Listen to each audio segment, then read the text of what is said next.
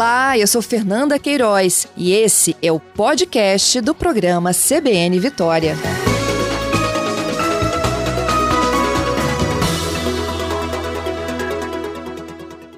Bom, secretário, em Guarapari também tem um decreto, né, que tenta evitar toda e qualquer aglomeração por conta da proximidade desse, desse, é, desses próximos dias que seriam de carnaval. Uhum. E a cidade tradicionalmente sempre recebeu muita gente. Como fazer isso? É, é uma dificuldade diária né, que a gente tem enfrentado com essa pandemia. É, a gente entende a necessidade do município né, em receber turistas, a gente depende disso, mas é uma época complicada de se é, abrir as portas como sempre foi. A gente precisa de controlar melhor esse fluxo para tentar evitar o máximo de mortes né, na, na, nosso, na nossa população. Uhum. O decreto, ele proíbe a entrada de ônibus de turismo, vans, uh, mais o quê? Conta pra gente o que diz o decreto. Então, o decreto municipal, é, o município está seguindo né, as diretrizes do decreto estadual. Então, hoje uhum. nós estamos em, em, alto risco. Então, as restrições que o município obedece são aquelas propostas pelo Estado.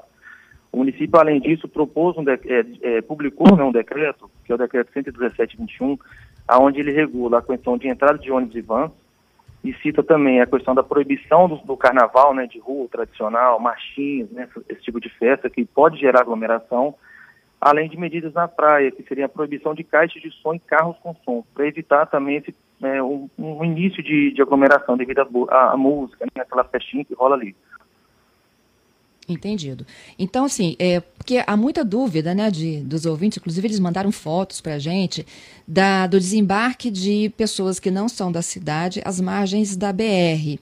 Havia uhum. até uma fila, né, de, de motoristas de aplicativo fazendo, então, a, a, a, a movimentação dessas pessoas que descem dos ônibus de turismo para dentro da cidade. A cidade não tem como impedir a entrada dos turistas, correto, Luiz Carlos? Exatamente. O município pode impedir a entrada do, do ônibus da van, e isso tem sido realizado com sucesso. Porém, infelizmente, as pessoas fazem de tudo para burlar esse sistema. Então, estão parando né, em outros locais e vindo com veículos menores, que eles não podem ser impedidos de entrar por veículos menores para poder entrar no município. Entendo. Quando vocês proibiram a entrada dos ônibus e das vans, era uma tentativa de se barrar os turistas? De evitar uma possível aglomeração, porque a gente entende uhum. que o ônibus que está vindo, se tiver um contaminado lá dentro, ele contamina outros 50. Então é a uhum. forma que o município está fazendo para evitar mesmo uma, uma, alguém vir contaminar para o município e espalhar aqui ainda mais. Nós temos mais de 210 mortes, a gente, quer, a gente não quer que esse número aumente. E uma das formas, né, além de várias outras que a gente tem seguido pelo decreto estadual, é essa tentativa de reduzir um pouco esse número. E a pressão pelo atendimento à saúde, né? É, com certeza, vai sempre sobrecarregar a saúde. Ninguém vai dar conta hein, com esse desrespeito que a população vende, né, de vários locais para poder curtir um carnaval, para curtir um final de semana, que é, é legal, todo mundo quer isso, mas não é o momento propício para isso, infelizmente. Uhum. E com relação a essas pessoas, então, que estão fazendo o desembarque ainda na BR para entrarem na cidade, como é que vocês estão monitorando a chegada deles? É, de que estados eles são? Há um, algum tipo de barreira que foi instalada? Então, tem a barreira sanitária, a gente tem a abordagem, a orientação pelos agentes, pela Polícia Militar, que está com a gente 24 horas na barreira. Então é questão de conscientização. A gente não pode impedir o cidadão de entrar no município. A gente pode impedir a entrada do ônibus da van. O cidadão, ele pode entrar normalmente. É questão mesmo de consciência de cada um. É isso que a gente uhum. tenta reforçar a todo momento. E aí ele, ele tem a temperatura testada nessa barreira sanitária? Sim, os, os agentes têm né, o equipamento para fazer esse aferimento e caso detecte alguém que seja né, com uma, algo, algo ao normal, ele é, é encaminhado, né, sugerido encaminhamento para poder a unidade de saúde mais próxima, para poder Entendido. ter o tratamento mais adequado possível. Entendido. E como é que vocês vão fazer de hoje à noite em diante aí para tentar evitar os eventos clandestinos? Então, o município tem realizado em parceria com o Estado, né, com a Polícia Militar, com a equipe de bombeiros, com a fiscalização municipal, a gente tem feito rondas né, de fiscalização diárias durante todo esse mês de janeiro e não vai ser diferente agora. A gente vai intensificar maior isso para poder identificar, é, antes de iniciar a festa, identificar esses locais e punir os responsáveis da, melhor, da maior forma possível, para que uhum. evitem né, esse tipo de situação. Tem punição prevista para quem for flagrado? Ou para quem realizar? Como é que funciona?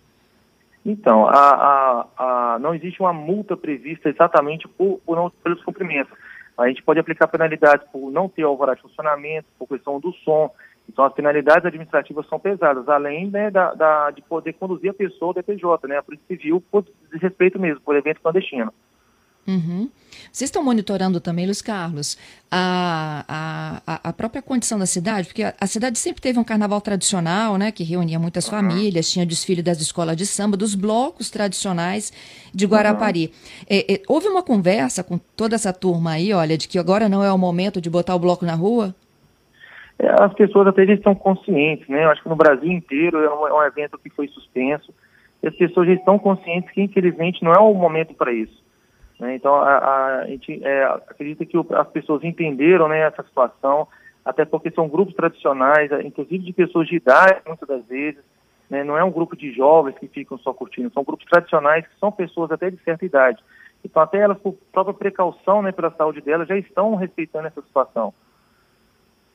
Uhum. E a fiscalização nas praias? Vocês também vão trabalhar nisso? Sim, nós temos 30 agentes de ordenamento para poder fazer essa orientação além dos fiscais, para coibir né, o que for possível de, de fazer em atendimento. Quanto à caixa de som, o ambulante irregular e orientação e orientar o cidadão né, da melhor forma possível, para evitar aglomeração, para tentar ter o máximo de distanciamento um do outro, para evitar que ele possa ser contaminado, porque ele que é o alvo ali na praia. Mas aí você vai advertir o, o, morador, o frequentador, enfim, da praia? Vai recolher a caixa de som dele? é, a caixa de som já é prevista né, pelo decreto, pela legislação, que ela não pode estar presente na, na praia. Então, caso o fiscal detecte alguma, ela é apreendida e é multada. Então, a, o cidadão em si, por estar curtindo a praia, não, ele pode frequentar a praia normalmente, não há impedimento para isso, mas a gente sempre está reforçando a questão de manter um certo distanciamento de, um, de uma barraca para outra, para evitar né, uma possível contaminação ali entre alguém.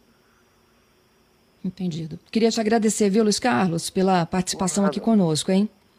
É um prazer. Bom dia. Bom dia também, fico com Deus.